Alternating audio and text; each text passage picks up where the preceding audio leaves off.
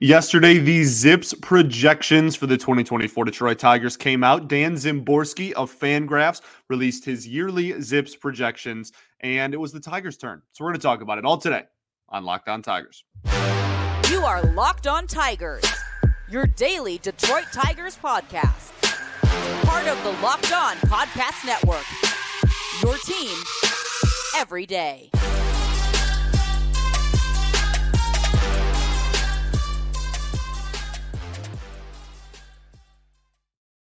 What is up, everybody? Welcome back to another edition of Locked On Tigers. I'm, of course, your host, Scott Bentley. Today is Friday. Oh, are there 31 days in November? No, right? No, because there's 31 December. December 1st, 2023. Thank you so much for making Locked On Tigers your first listen every single day. We are free and available wherever you get your podcasts, including YouTube, part of the Locked On Podcast Network, your team every day. Today's episode is brought to you by FanDuel. Make every moment more right now. New customers can get $150 in bonus bets with any winning $5 moneyline bet. That's 150 bucks if your team wins. Visit fanduel.com slash locked on to get started. All righty. Well, happy Friday, everybody. Happy December, which I just learned right now. I obviously record these the day before, and I, I'm just so used to like looking at the date and just adding a day at this point that when you don't know how many days are in a certain month, it can kind of trip you up as you start getting into uh, the 30s there. All right. So uh, we're back though. Um, today we're going to take a look at Dan Szymborski's Zips projection for the 2024 Detroit Tigers. Dan does fantastic work. And for Fangraphs every year, he releases every single team's projected depth chart and production via, I mean, entire stat lines, home run totals, war totals, et cetera, et cetera, um, for everybody on every roster. And uh, he releases, I think, a, a few a week. And it's always really fascinating. Now, he is very open about the flaws with the model and the, the flaws with some of the player projections, the flaws with some of the depth chart decisions uh, that, that is a, an imperfect model, but uh, I just always find it so fascinating to just like have the conversation. And some people just look at it and go, this means absolutely nothing. And like at the end of the day, you're probably right. Like it really doesn't mean anything, but I, I still think that a lot of fascinating conversations can stem from it. So we're just going to take a look at what these Zips projections are for the 2024 Detroit Tigers. Again, Dan Szymborski released an entire article. He does kind of like a more in depth breakdown, talks about the pitching side of things, the hitting side of things, the depth chart as a whole, team by team. Please go check out and support his work. Read the article. Uh, you can actually take a look at every stat line of every single player for the entire organization. It's like all the 90 man roster, organization deep uh, that you can go and see a, a, projected stat line for. It's very, very cool. So please, please, please go check out the article by Dan Szymborski. Uh, we're going to talk a little bit about some of the bats that stand out to me with this model, uh, talk about some of the pitching depth that it looks like the Tigers may have according to it. Uh, we're going to talk a little bit about the bullpen. Obviously, we did a whole episode on the bullpen yesterday. You can go listen to that for a more in depth breakdown of that. Uh, we're going to talk about some of the prospects projections. There's a few pretty intriguing projections with like the Jungs and Colt Keith and you know Justyn-Henry Malloy's of the world. So we'll talk about those, and then we'll end by talking about you know where the model thinks the Tigers still have their biggest holes. We've talked a lot about what I think. You know, I I've spewed my nonsense for a couple of weeks, months now about uh, what I think the Tigers need to improve on, and we'll have an opportunity to talk about what the model thinks we need to improve on as well. Okay, so let's just start by talking about some of the bats uh, that really jump out at you. I, I, think Riley Greene is obviously a great place to start. Uh, it's also interesting. It's not assuming full season for everybody. So, like Spencer Torkelson is projected to have 656 plate appearances. Tor- Spencer Torkelson played what 159 games last year, 160 games last year. So it makes sense that they'd be projecting a full season for him. Riley Greene, 497 plate appearances projected. I think that's honestly more fascinating than any like exact stat total. Uh, they have him leading the team in fWAR with 2.6 fWAR, but they do have 2.2 WAR from Spencer Torkelson, and uh, that would obviously be another step in the right direction. Uh, they we'll talk about defense here in a second too. There's a couple of people that this model really does not like defensively. So we'll talk about that. Uh, Mark Canha, it has as the third most valuable player on the team. And then it has Colt Keith as the projected fourth most valuable player on the team. Now, the model still likes Austin Meadows, who's still on here. Uh, players, if they are switching teams or if they are free agents, it just puts them with the most pre, most recent team they played for. So, like Miguel Cabrera is still on here too. Um, but of players on the team, Colt Keith projected to have the fourth of offensive players on the team. Projected to have the fourth highest fWAR, a 252 average, a 314 OBP, and a 434 slug. That would be good enough for a 107 OPS plus. Uh, they do have him as a minus three value defender, 1.6 fWAR. Let's just get something very clear right now. If Colt Keith, if this organization actually is somewhat confident that Colt Keith can be an above league average hitter, can have an OPS over league average, he should be without even remote conversation the opening day starting second baseman for this baseball team. It should not even be a question in anyone's mind, in my mind, in your mind, in, in your mother's mind. It, it doesn't matter. If this is, and obviously, like this is not like he's he's not going to put up these exact numbers, but if there is any sort of belief in this front office that this dude could, as a rookie, put up an above league average clip when it comes to OPS, we, we shouldn't even be having a conversation here. He should be the slam dunk opening day second baseman and should be for the rest of the season. Jace Jung right behind him at one and a half fWAR. The thing that's interesting about Jace Jung to me is A, they have his batting average projected as 223, which is rather low, but they have a really good OBP for him at 308, which I guess that's not like a fantastic OBP, but it's a it's a good OBP compared to where his average is at. They have him at a 94 OPS plus. So they have him at a, a below league average clip, but a plus three defender. There's a lot of arguments constantly about if Jace Jung is a good defender or not. It like it, it doesn't stop ever. Uh, there, there's a, a group of people that think that his footwork is a little slow and his hands still need work, and he's not that great of a defender. He doesn't have great great range. And then there's the group that saw him get nominated or maybe even won. I'm trying to remember, at least nominated for a minor league gold glove this past season. And they, obviously moved him to third base in the AFL. I mean, th- there is a ton of debate over what kind of defender this guy is going to be at the next level. Uh, and the model clearly really likes him at defense. Plus three is honestly one of the highest on the entire team. So uh, take that for what you will. Jake Rogers, I believe, has the highest defensive rating on the team at plus five. Uh, Ryan Kreidler gets a shout, really good defense. Parker Meadows gets a shout, really good defense, plus four. Uh, they have him at an 86 OPS plus, which is well below league average, uh, but still with 1.2 WAR because of how much value they have him bringing defensively. So you're seeing like the, there's some some nuance here. Like there, there's some interesting kind of conversations that stem from it. I also one of the things I really like about Szymborski's article is, uh, and obviously we don't have time to go over like every single person. Please, please, please, again, read the article. Is uh, there's a, a 80th, 20th percentile, right? Which is kind of like talking about ceilings and floors of players, which is how I like to project players anyway, which is why I'm such a fan of it. Um, I think it's very hard to project like this is exactly what this player is going to do on any given year, but I think it is a lot more realistic and just makes a lot more sense as an analyst to talk about what's kind of the least we can expect from this guy and the most we can expect from this guy.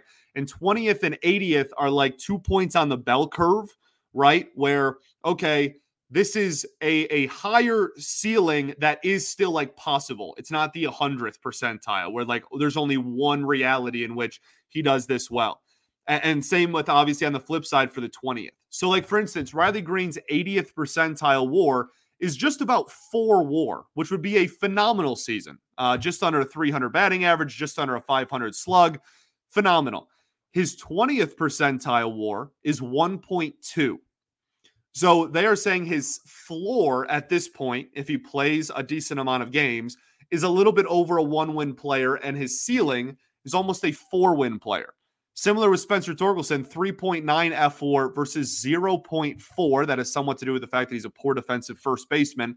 Um, but certainly the, the, the offense plummets, obviously, as well. So uh, I, I, do think it's it's kind of interesting to take a look at those. Like, for instance, Riley Greene, his 20th percentile OPS plus is still 94. Spencer Torkelson's is 97. Is that good? Would we be jumping for joy if these two guys had sub league average OPSs? No, obviously that'd be a really frustrating and, and probably a failure of a season. But the fact that the floor is no longer like, oh my goodness, we don't even know if these guys are Major League Baseball players, like, okay, that's at least somewhat of an encouraging sign. It's a ridiculous victory lap to take. I'm not even taking a victory lap on it, but I do think that those 20th, 80th percentiles are really fascinating to kind of take a look at. Okay. Let's keep the ball rolling. I got some more bats we want to talk about. I do want to talk about some defensive players as well. We talked about that a little bit here. Then we'll get into the pitching right after I tell y'all about our friends over at FanDuel. FanDuel is the best in the business. And as the weather gets colder, NFL offers stay hot with FanDuel. Right now, new customers can get $150 in bonus bets with any winning $5 money line bet. That's 150 bucks if your team wins. If you've been thinking about joining FanDuel, there's no better time to get in on the action. We are in a crucial time of year for NFL football, baby. NFL football kind of redundant redundant. I can't speak either, but we are in a very crucial spot for it. There's a lot of player awards that are neck and neck, MVP being one of them. There's a ton of teams still in it, like 29 teams, all still in the playoff picture. We have a lot riding on these last few weeks of the NFL season. So if you're thinking about joining FanDuel, there's no better time to get in on the action. Uh, it's easy to use. There's spreads, player props, over-unders, and so much more. So visit fanduel.com slash locked on to kick off the NFL season. FanDuel, official partner of the NFL. Alrighty, everybody, welcome back here. Segment two of Locked On Tigers. I appreciate y'all for tuning in, making us your first listen every single day. We're going to talk about this a little bit at the very end of the show, but next week is all winter meetings all week, baby. There are going to be rumors flying. There are going to be moves happening left and right. It, it is genuinely, and this is like one of the nerdiest things about me, it is maybe my favorite week of the year. I, look forward to winter meetings more than I look forward to Christmas. It is it is so much fun that even if like not a lot of moves happen, there's so many ridiculous rumors to follow it truly is the best. it, it is my Christmas. So uh, we will be talking about that all of next week as stuff starts to fall in place. Uh, yeah, and also be sure to check out Locked On Sports today, the 24/7 streaming national sports channel. Locked On, you, uh, it's it's a brand new channel with Locked On. There are local experts, there are national shows covering everything. It is awesome, and it is the first of its kind. So go to Locked On Sports today on YouTube and subscribe to the first ever national sports 24 7 streaming channel. Let's talk about these Zips projections a little bit more. We talked a lot about some offense there. Uh, there's some other interesting people here. I think that uh, Wenceel Perez being projected to have an 87 OPS plus. One of the really fascinating ones to me was that the model really likes Justyn-Henry Malloy as a hitter, but thinks that he is maybe the worst defender to ever step foot on a baseball field. Uh, they have him, if he were to have 581 plate appearances, to have a 100 OPS plus. Now, none of that, I shouldn't say none, very little of that is coming from batting average, and very little of that would be coming from slugging percentage. They have him at a 100 OPS plus despite a 373 slug and a 234 average because they have him at about a 340 on base percentage as a rookie. Obviously, we know this dude's name to his game is drawing walks. So, not the most surprising thing ever. But again, if you're confident he can be a league average hitter, like he, you have to give him a look this year. You have to, even if it's not 581 plate appearances, you have to give him a look. Now, it also has him as a negative 12 defensive value, which is astronomically low. I'm not sure I've ever seen a number that low in any Zips projection for the years that I've been reading this, to be honest. That, that is remarkable. Now, I believe they still have him listed as a third baseman, so that might have something to do with it. Um, I don't think anyone thinks that he's the third baseman of the future anymore. I think that that ship has probably sailed based on his struggles defensively. But the hope is that he can stick a little bit better and prove himself and be a little more solid defensively out in corner outfield now. So we'll see how he adjusts to that this year. Okay. There's a few more interesting ones. We can, uh, man, Bryant Packard's name's on here. The dog. Bryant Packard, one of my favorite minor leaguers ever. I thought he was going to be so good coming out of college. He had one really good year offensively, and then uh, between injuries and just struggling at the plate, uh, just couldn't get his feet under him. Unfortunately, retired officially last year. Uh, heck of a career, brother. Uh, Godspeed to uh, to Bryant Packard. Um, and then Miguel Cabrera is still on here. Miguel Cabrera, if he were to play somehow, uh, they have as an 85 OPS plus. Really not bad. Negative WAR though, pretty comfortably negative WAR, like the third lowest WAR on the entire like organization. Okay, let's talk about some pitching.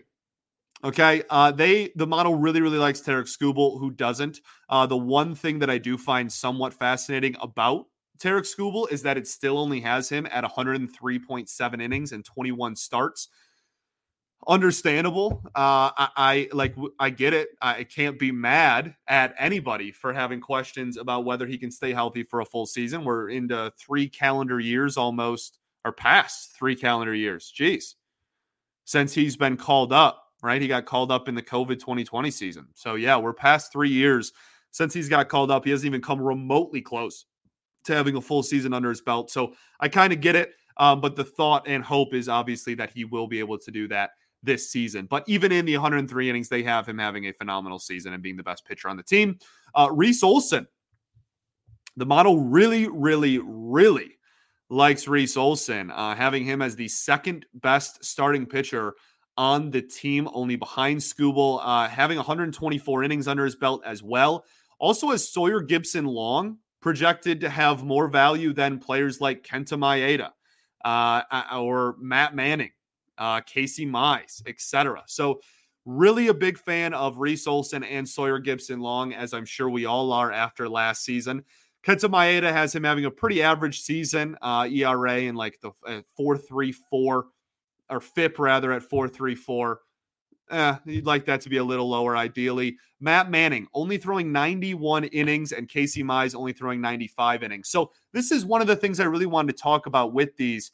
Um, you know, it, it, has a lot of starting pitchers for the Tigers that all are projected to get like positive production, right? And, and I think that that's eh, none of them are projected outside of Skubal are projected to be like really, really, really good.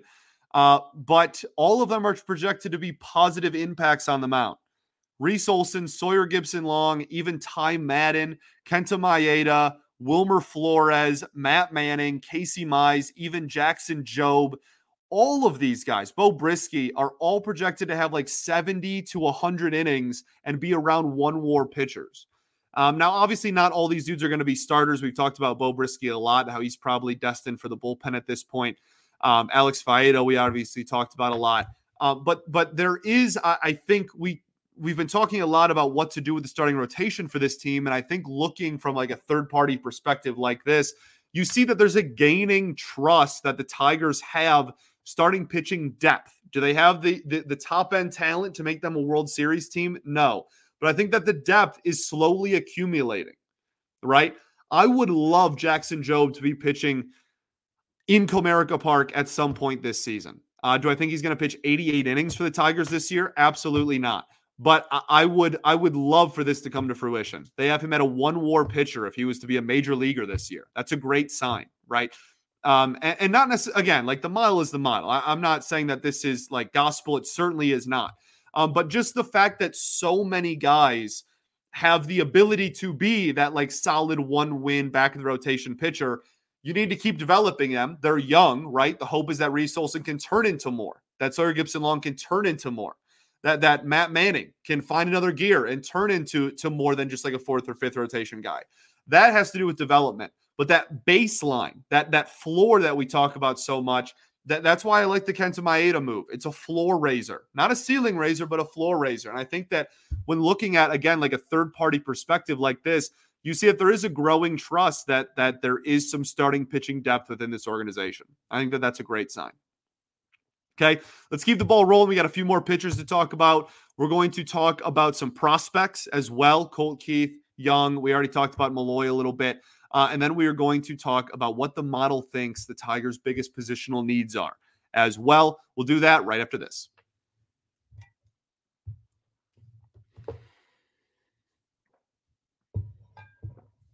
All right, everybody, welcome back here. Third and final segment of Locked On Tigers. I appreciate y'all for tuning in, making us your first listen every single day. As always, shout out to the everydayers. Uh, let's keep the ball rolling here. Um, I don't think there's any other, again, like Jackson Jobe being about the same value as Matt Manning and about the same amount of innings is pretty fascinating to me. I really like the sign of that. The model loves Tyler Holton, which makes me so happy because we talk so much about how Holton wasn't really like an analytical darling. Not that they were bad. Okay. That's far from the truth, but they weren't like, oh my goodness, this guy should be one of the best relievers in the American League. Good. And the fact that they still like this model has him at 77 innings pitched, putting up one war out of the bullpen. Beautiful. Absolutely beautiful. Uh, big fan of Ty Madden as well. Uh, Ty Madden, I, I, don't dislike Ty Madden. He's got a lot of work to do with the consistency of his fastball. Um, I, I, think that there's a lot to to still grow in terms of like him developing a major league fastball. But uh, the fact, again, like just there, there's so many people around this one war range, this 0.8 to 1.2 war range um, that uh, that I think that that you have to be somewhat encouraged by that, uh, and that and that's that's nice to see. Uh, not a big fan of Alex Lange. Uh, has him at 0.4 fWAR. Also has Jason Foley at 0.3 fWAR. So not a huge fan of either of those guys, but also bullpen and reliever war is just kind of like weird in general. So yeah, like th- there's some there's some stuff to be encouraged by there. I think uh, when talking about some of the prospects, we talked about Sawyer or um, Justyn-Henry Malloy a little bit already, so we can kind of move on from him. But uh, Colt Keith being a guy that the model projects to, I, I mean, it's actually kind of fascinating. His 80th percentile WAR is 3.3. His 20th is 0.2. Uh, they have his floor being about an 87 OPS plus and his ceiling being a 129 OPS plus. Uh, and again, we already talked about, I guess, earlier the uh, him being an above league average hitter, Jace Jung being slightly below. Uh, one name we have not talked about is Matt Vierling, and we'll talk about just third base as a whole and kind of like how you know with the Jace Jung conversation. Obviously, a lot of people are under the assumption that they're going to kind of platoon it until Jung is ready, and that's going to be how third base is going to look this year. I don't disagree with that necessarily, but the model is really not a big fan of Matt Vierling and really the third base position for the Detroit Tigers in general. Okay, so let's. I'm going to see if I can do a, a screen share here. I'm not very tech savvy, but I think that I can pull this off. Wow, bang. I, I should be working for Radio Shack. Okay, so let's look at this. If you're watching on YouTube, you can see it. If not, I'll read uh, it out loud as well. So this is like the graphic that comes with it. I like the old English D here eh, for designated hitter. Um, so we have a projected depth chart with the amount of fWAR that they project to get from each position. Okay. Now, it's important to remember the flaws with this model. If this was just the end all be all, they wouldn't play the games. And, like, obviously, this doesn't mean like a whole lot. You have to take this with a massive grain of salt.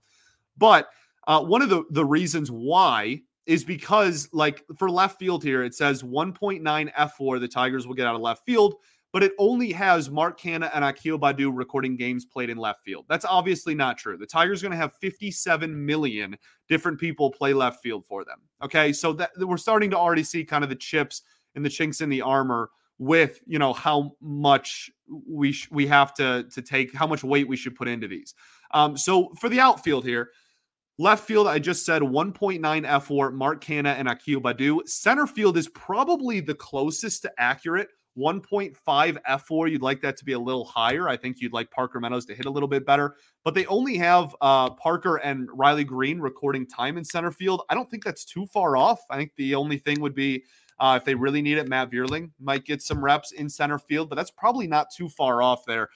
Then Riley Greene and Kerry Carpenter being the two right fielders and uh, accumulating 3.1 fWAR. Now the interesting thing here is is the uh, the the 20th and 80th are, are, a little bit different, but the baseline just like stats, it actually likes Akil Baddoo more than Kerry Carpenter. Now we've already seen this movie before. We know the deal. That this was a conversation last year. Obviously, Kerry Carpenter had a fantastic season, uh, but Akil Baddoo can still do so much on the baseball field outside of the batter's box that his value really shines through uh, in those, even if Kerry Carpenter, the model still has him being a 20 home run hitter and being an above league average hitter. So um, th- there's your outfield. there's your outfield. And then in the infield, Torkelson, the only person recording a first base game this season for the Tigers, 2.1 fWAR out of first base. Second base, four different names Colt Keith, Andy Ibanez, Zach McKinstry, and Jace Jung, adding up to 1.6 fWAR.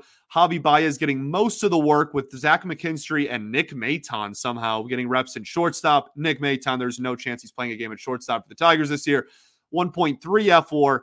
Third base, Matt Vierling, Zach McKinstry, and Tyler Nevin, 0.6 fWAR. Uh, Jake Rogers and uh, Carson Kelly, 1.9 fWAR combined behind home plate. Kerry Carpenter, Colt Keith, and Mark Canha accumulating 1.5 at DH.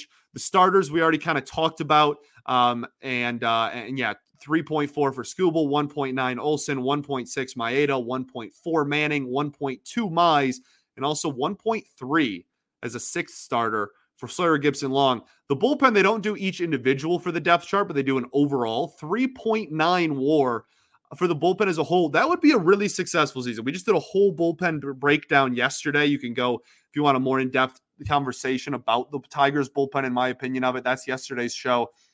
But 3.9 is not bad. Uh, the, the league leader usually has about seven, somewhere between seven, seven and a half. If you have a really crazy year, you can get up to eight. Um, so uh, a war of about four out of your bullpen, I think would be a pretty successful year for the Tigers. I, I'm pretty. I don't know who who Will Veston is, but uh, I'm I'm pretty uh, I'm pretty pleased with that number. So that leads us to what are the needs, right? Obviously, if we could improve at shortstop, we would, but that's not going to happen. Okay. Second base, I think that I like this this idea. I want Colt Keith there. I'm okay with other people getting reps there if he's struggling or needs days off or whatever. The blatant hole is third base. The only position that's projected to get less than 1.3 fWAR, starting pitching included, bullpen included, everything included. The only 1.3 is third base, and it's 0.6. It's not even close. So Zips really hates what the Tigers have going for them at third base. Now, it is important to note that they still have Jace Jung listed as a second baseman and him getting zero reps at third base. Uh, but the model wasn't super in love with Jace Jung, kind of more of like a stereotypical rookie coming in, being a below league average hitter, not a liability though, giving you some plus defense potentially.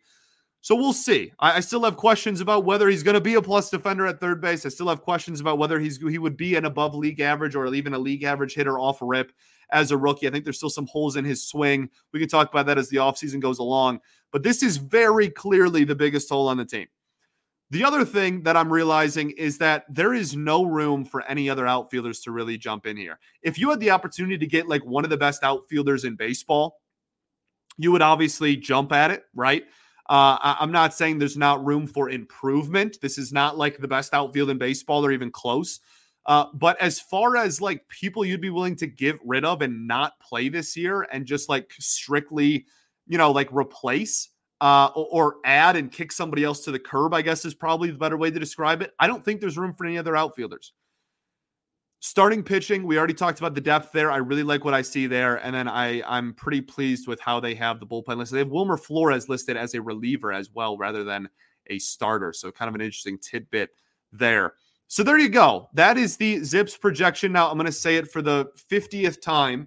Uh, Dan himself, the guy who writes the articles every year, uh, is is very uh, uh, open and, and admitting about the flaws with it, about how you should not take this at complete like 100% face value, that this isn't something to get like worked up over or anything like that. It is strictly just a baseline and a conversation starter. And I always enjoy talking ball. So I always enjoy conversation starters when it comes to the game of baseball. So that is the Zips projections for the 2024 Detroit Tigers. Please, again, go check out Dan Szymborski's article. It's on fangraphs.com. Uh, it's on his Twitter. I'll retweet it so you can find it easily that way. Uh, please go support his work. He is a fantastic baseball mind.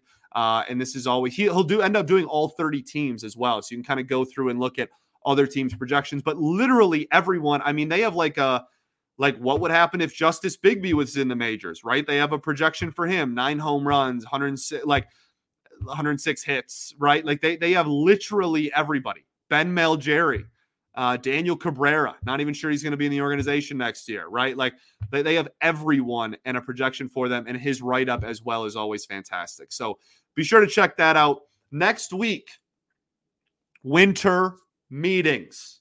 Okay. Are you ready? I just hit my mic. Sorry if that was loud in your ears.